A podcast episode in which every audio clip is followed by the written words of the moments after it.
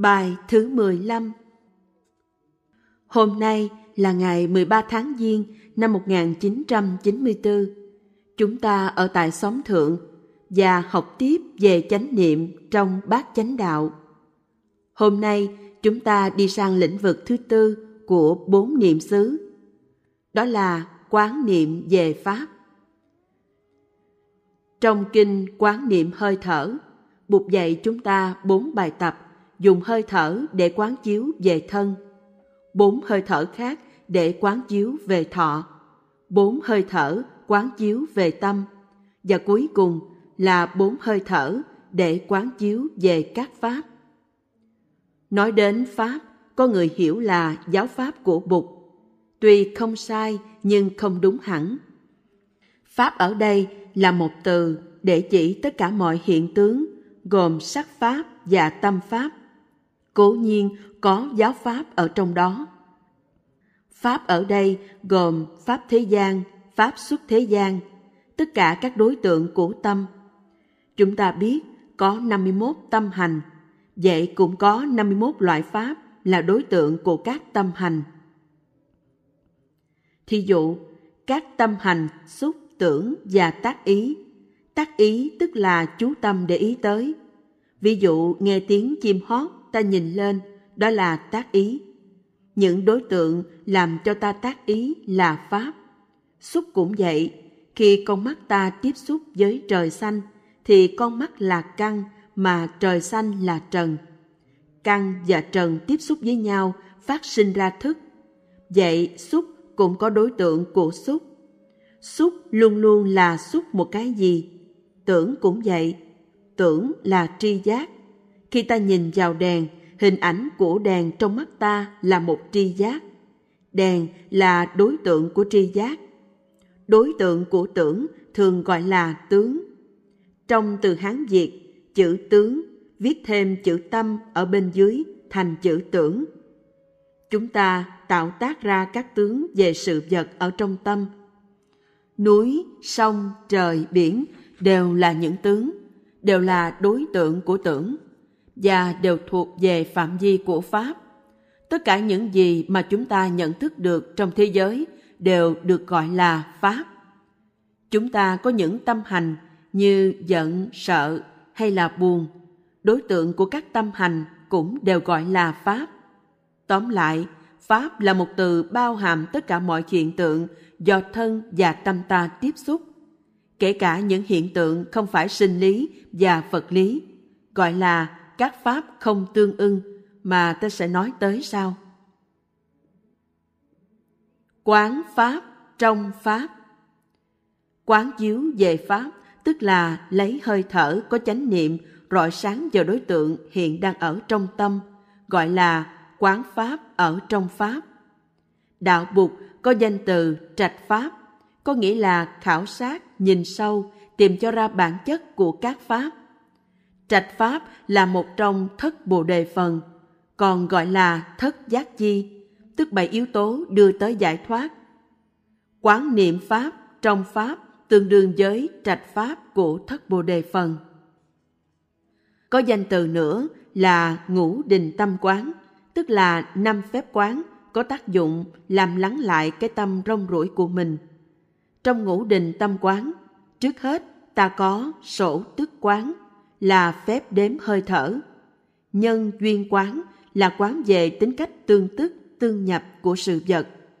Từ bi quán còn gọi là niệm Phật quán, nhất là trong các truyền thống tu tịnh độ niệm Phật cho đúng thì thế nào cũng phát hiện và nuôi dưỡng được chất liệu từ và bi. Bất tịnh quán có nghĩa là quán về tính chất bất tịnh, mặt trái của những chiếc huy chương. Sự vật có thể là danh, có thể là lợi, có thể là tài, là sắc. Nhìn một bên ta thấy hấp dẫn, nhưng phía sau ta thấy bất tịnh. Sau cùng là giới phân biệt quán, Giới là các hiện tượng, các pháp, phân biệt là tìm hiểu, quán sát hay quyết trạch. Vậy thì quán pháp ở trong pháp tương đương với giới phân biệt quán của ngũ đình tâm quán và trạch pháp giác chi trong bảy giác chi. trong bộ Trung A Hàm có kinh đa giới. Bahu Thakuta Sutta, trong đó Bahu là đa, Thakuta là giới. Kinh này cũng có mặt trong Trung Bộ Kinh. Trong kinh này, Bụt dạy rằng tất cả những sợ hãi, những lo âu và những hoạn nạn của chúng ta đều phát xuất từ sự ngu dốt. Ngu dốt tức là vô minh, sự kiện không thấy được chân tướng của sự vật. Nếu chúng ta khiếp đảm, nếu chúng ta lo âu, nếu chúng ta thấy đời đầy hoạn nạn, thì đó là do ta không thấy rõ được chân tướng của dạng Pháp. Nếu quán chiếu và quyết trạch được các giới, chúng ta có thể chuyển hóa vô minh và sẽ không còn có cảm giác sợ hãi và bấp bênh nữa. Một hôm, trong khi ngồi thiền, thầy A Nan phát kiến ra rằng tất cả những sợ hãi, lo âu và hoang nạn của mình đều đã được phát sinh từ sự không thấu hiểu các tâm pháp và sắc pháp. Thầy A Nan lên thưa Bụt điều đó. Bụt báo thầy nói rất đúng. Muốn vượt thoát khỏi lo sợ và sầu bi thì ta phải quán chiếu về giới. Và bục dạy thầy A Nan thế nào là giới. Trước hết, giới tức là 18 lĩnh vực của hiện hữu. Con mắt là một giới, gọi là nhãn giới. Đối tượng của con mắt là một giới, gọi là sắc giới. Cái thấy là giới thứ ba, nhãn thức giới. Trong lĩnh vực của thấy, dùng đất thứ nhất là con mắt, vùng đất thứ hai là đối tượng của con mắt và vùng đất thứ ba là cái biết phát sinh từ sự tiếp xúc giữa nhãn giới và sắc giới. Đó là ba giới. Rồi đến nghe, nhị giới, thanh giới và nhị thức giới. Ta tiếp tục tính như vậy đối với tỷ, thiệt, thân và ý, tất cả là sáu căn. Rồi đến sáu trần là sắc, thanh, hương, vị, xúc và pháp. Sau đó là sáu thức, gồm nhãn thức, nhĩ thức, tỷ thức, thiệt thức, thân thức và ý thức. Cộng lại là 18 giới. Có thể nói là mọi hiện hữu trong vũ trụ đều bao gồm trong 18 giới. Bụt dạy nếu chúng ta quán chiếu về 18 giới và thấy được bản chất của 18 giới, thì chúng ta có thể vượt thoát vô minh và mọi sợ hãi, hoạn nạn, lo buồn. Thầy A Nan hỏi, có thể có một định nghĩa khác về giới hay không? Bụt nói, có thể. Chúng ta có thể quán chiếu về sáu giới, gồm địa, thủy, phong, hỏa, không và thức. Trước hết là địa, thủy, hỏa, phong, tức là đất, nước, lửa và không khí, gọi là bốn đại. Giới thứ năm là không, tức là không gian. Giới thứ sáu là thức. Nếu quán chiếu từng giới, chúng ta có thể thấy mỗi giới chứa đựng tất cả năm giới khác. Trong địa có thủy, hỏa, phong, không và thức. Trong thức cũng có địa, thủy, hỏa, phong và không, vân vân. Quán chiếu địa, thủy, hỏa, phong, không và thức ở trong tự thân ta, rồi quán chiếu địa, thủy, hỏa, phong, không và thức ở ngoài. Thấy rằng không có biên giới giữa lục xứ bên trong và lục xứ bên ngoài, chúng ta thoát khỏi ý niệm về sống chết. Thầy A Nan lại hỏi: Bạch Đức Thế Tôn, ngoài cách quán chiếu giới qua 18 loại và qua 6 loại, có thể quán chiếu về giới bằng cách khác nữa không? Bụt nói, có thể được. Lạc, khổ, hỷ, ưu, xả và vô minh cũng là sáu giới. Nhìn cho kỹ, lĩnh vực của lạc, của hạnh phúc, chúng ta tiếp xúc, nhận thức cho thấu đáo. Nhờ công phu quyết trạch và tìm tòi, ta biết được bản chất của lạc. Quán chiếu sâu sắc để tìm ra bản chất của lạc. Ta biết rằng có những thức trước kia chúng ta nghĩ là nhu yếu cần thiết, mà kỳ thực chỉ là những ràng buộc làm cho ta mất hạnh phúc chân thật. Biết như vậy thì chúng ta sẽ tự giải thoát khỏi những nhu yếu đó. Về khổ cũng vậy, quán chiếu nỗi khổ, không sợ hãi, không chạy trốn. Đi sâu vào quán chiếu, ta thấy được bản chất của khổ. Đó gọi là trạch pháp, là giới phân biệt quán. Ưu là sự lo lắng, lo lắng là chứng bệnh của thời đại chúng ta. Hỷ là niềm vui. Chúng ta nhìn sâu để xem đó có phải là niềm vui chân thật, có tính cách nuôi dưỡng và chuyển hóa ta không? Hay chỉ là những hiện tướng bên ngoài cốt để che lấp sầu đau? Có một cô thiếu nữ người Pháp trong một khóa tu ở Paris đã nói Bạch Thầy, có khi giữa một buổi dạ hội nhảy múa quay cuồng, đang cười cười nói nói với các bạn, tự nhiên con khựng lại. Con thấy chuyện nhảy múa cười cợt chẳng qua chỉ là một lớp màng mỏng, dùng để che đậy những khối lo lắng và buồn khổ nằm ở trong lòng con mà thôi. Cái hỷ này không phải là chân hỷ, không phải là niềm vui đích thực, Xả tức là sự buông bỏ, quán chiếu sâu xa, ta thấy rằng xả là điều kiện tất yếu của hạnh phúc. Trong trại tị nạn sông có một bà than rằng vàng giấu trong người đã bị hải tặc lấy hết cả. Bà chỉ còn giữ được có một chỉ vàng. Lên tới bờ bà khóc. Còn mỗi một chỉ vàng làm sao tôi sống được đây? Một ông khác cũng bị cướp hết, chỉ còn cái quần đùi.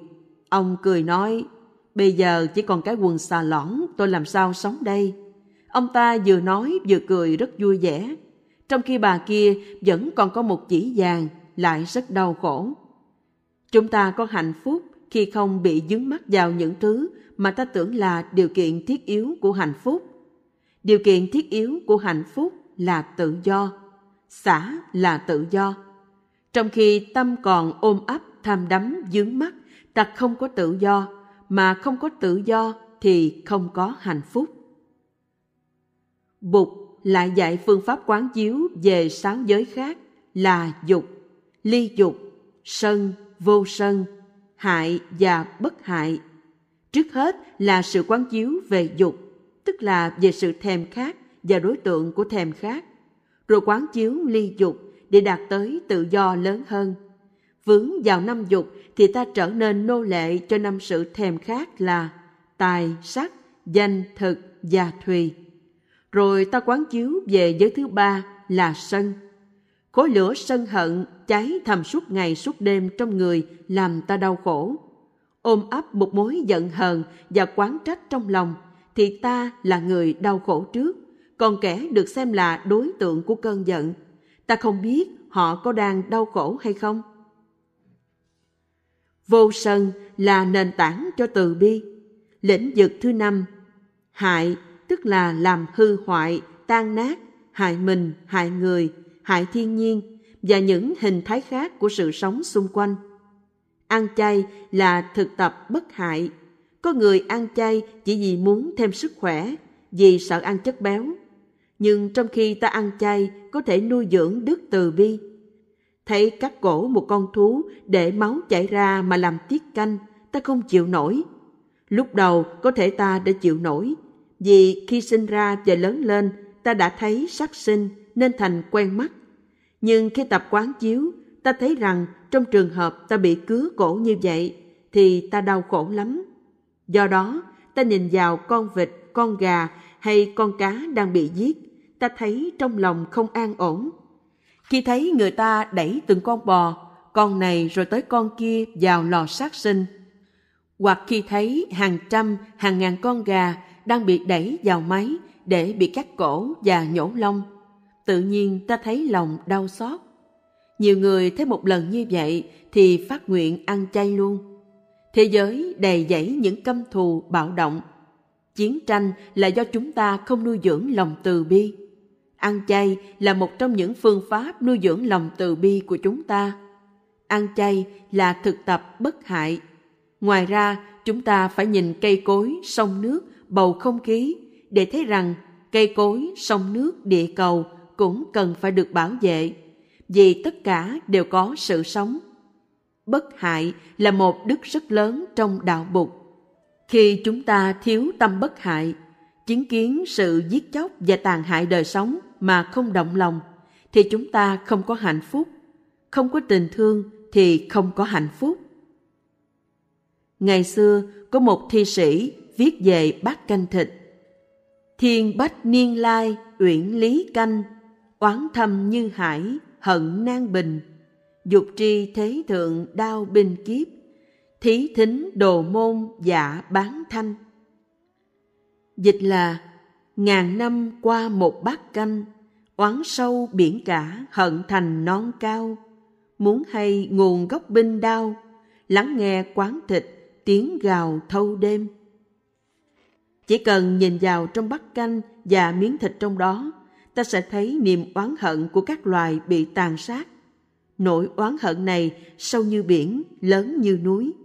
Nếu muốn biết được bản chất của chiến tranh ở trên thế giới, chỉ cần nửa đêm thức dậy, lắng nghe tiếng gào thét của những con vật đang bị sát hại ở nhà đồ tể.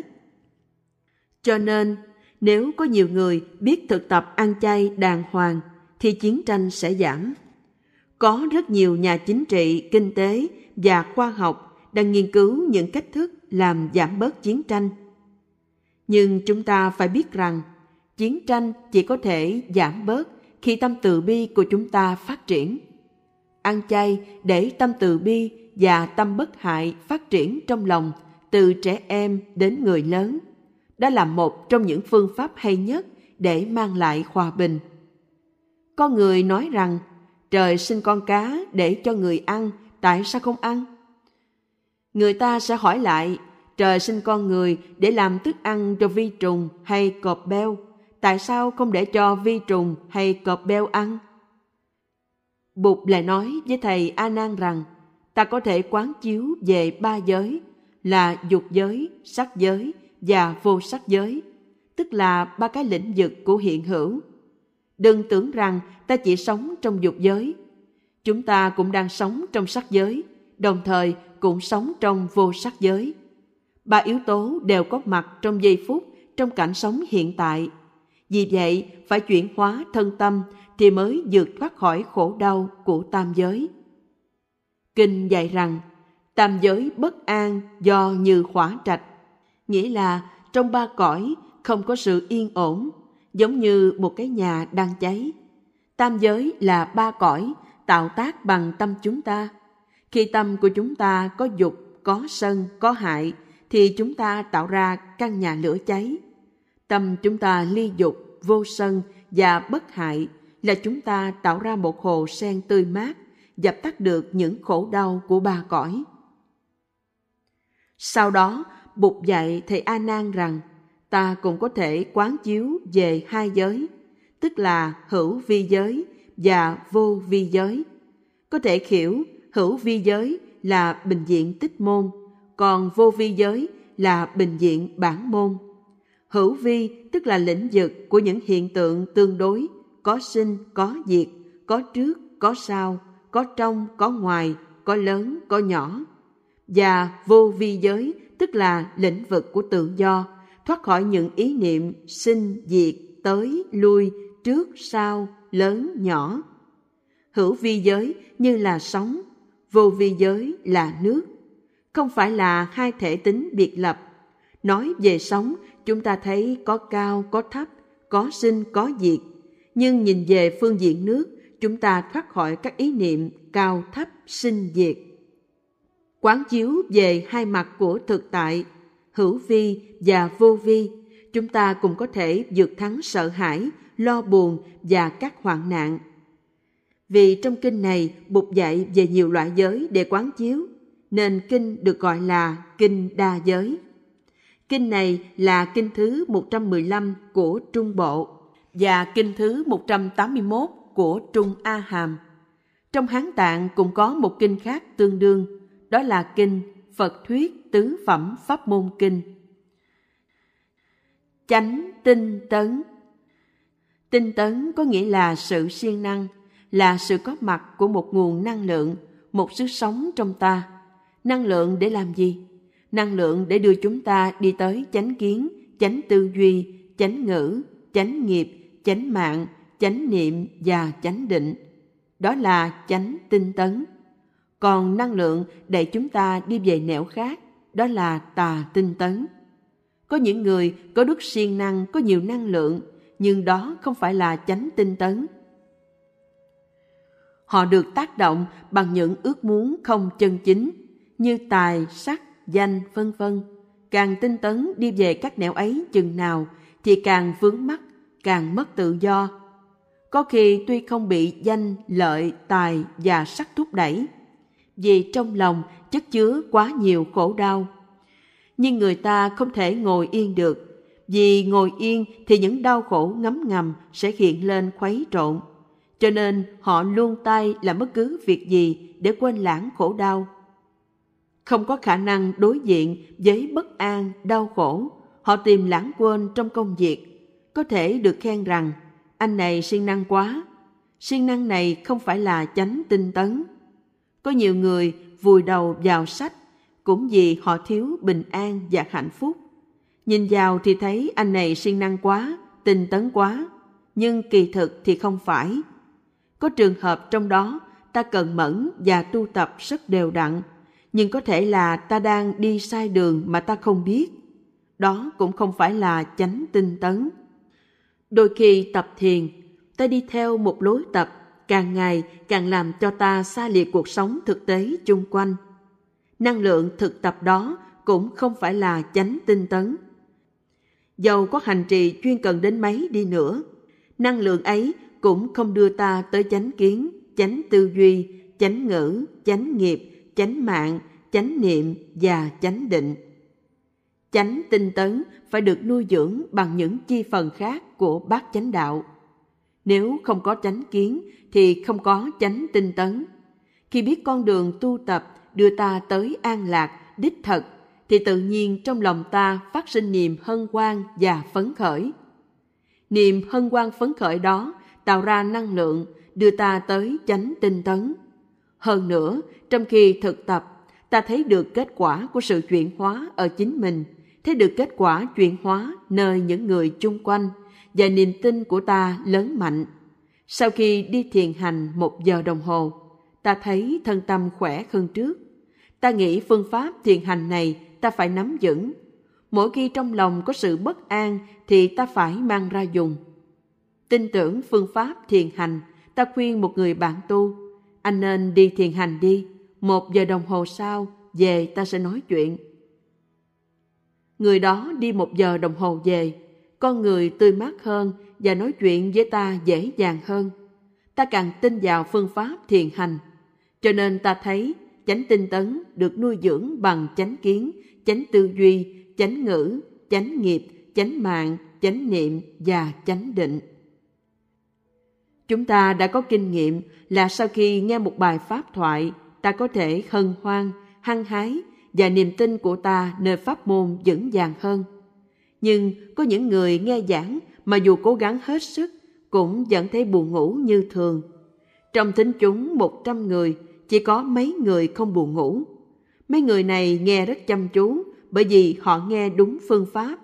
Bài giảng không hào hứng, không hay, nhưng những người này trong khi nghe họ biết quán chiếu để nhìn cho thấu suốt.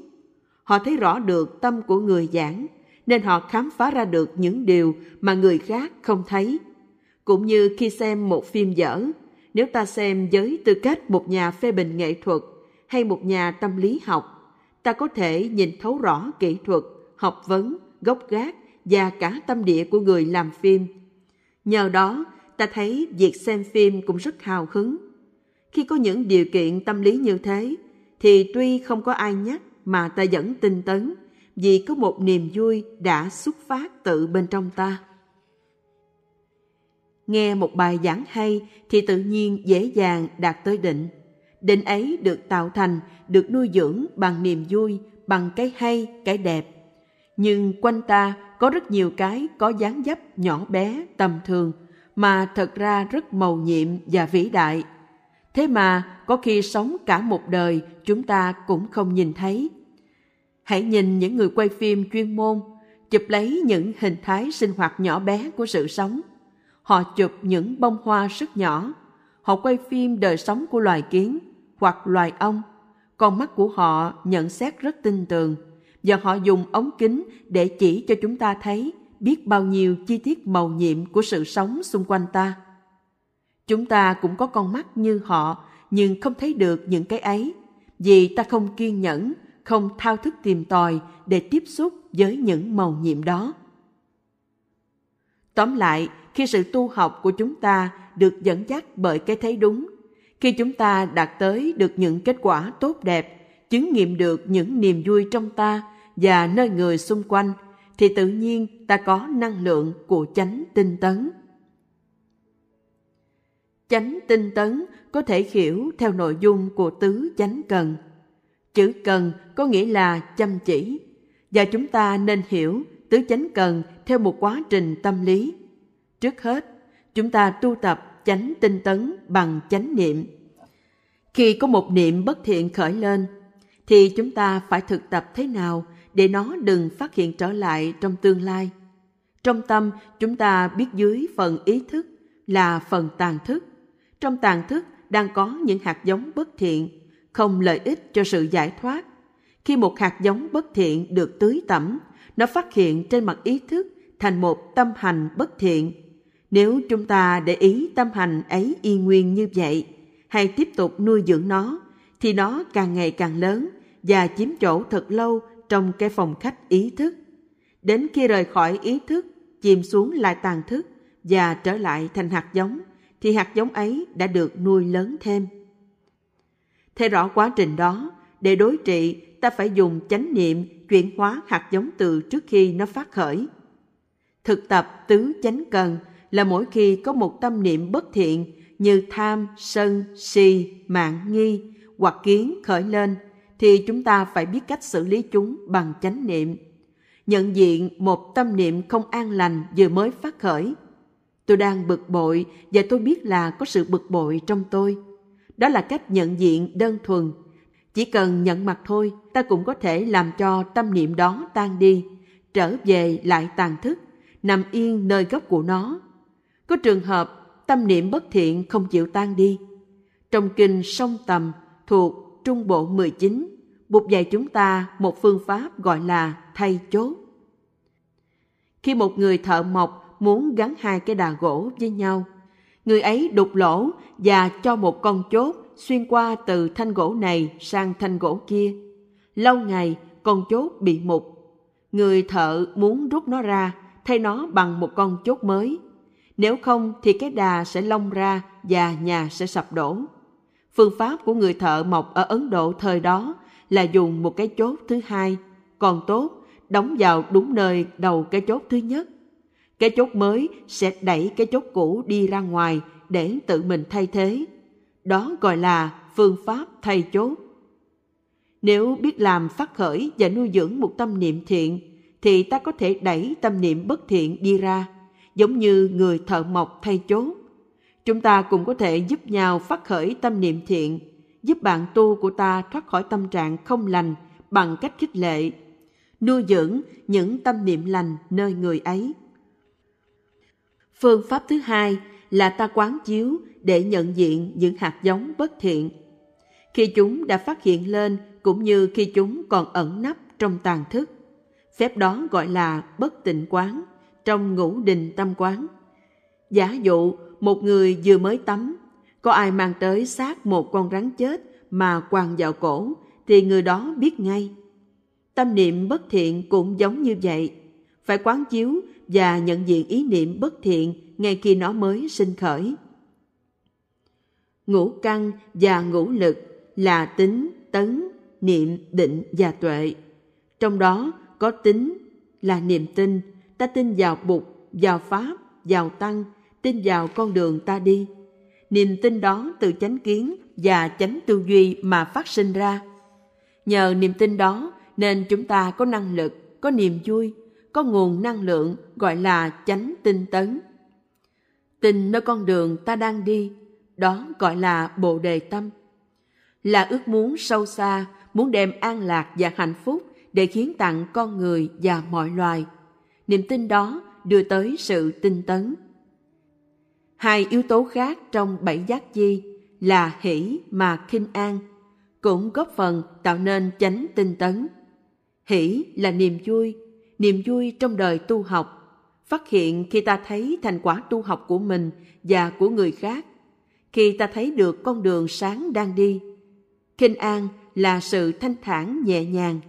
Nếu không có niềm vui, không có sự nhẹ nhàng, thì chúng ta không thể có tinh tấn. Cho nên, chánh tinh tấn chuyên chở trong bản thân các yếu tố kinh an, hỷ và tính. Chánh niệm và chánh định cũng vậy. Nhờ thực tập chánh niệm mà ta có tính, hỷ và kinh an nghĩa là tinh tấn và chánh niệm của ta sẽ vững mạnh. Khi biết sống ý thức từng giây phút, tự nhiên ta có định trong đời sống hàng ngày.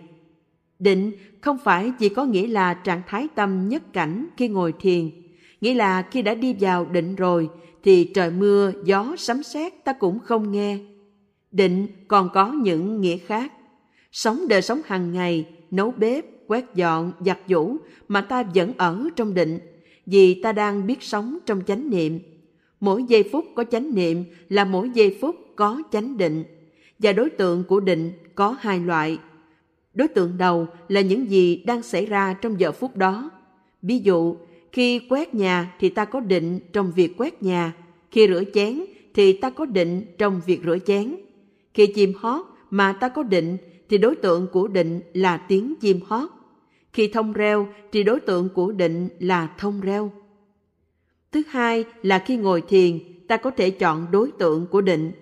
Ví dụ, trong 20 phút hay 40 phút đồng hồ, ta chỉ chuyên chú vào một đối tượng như hơi thở hoặc một tâm hành hoặc phát khởi tâm xót thương những loài đang bị giết chóc.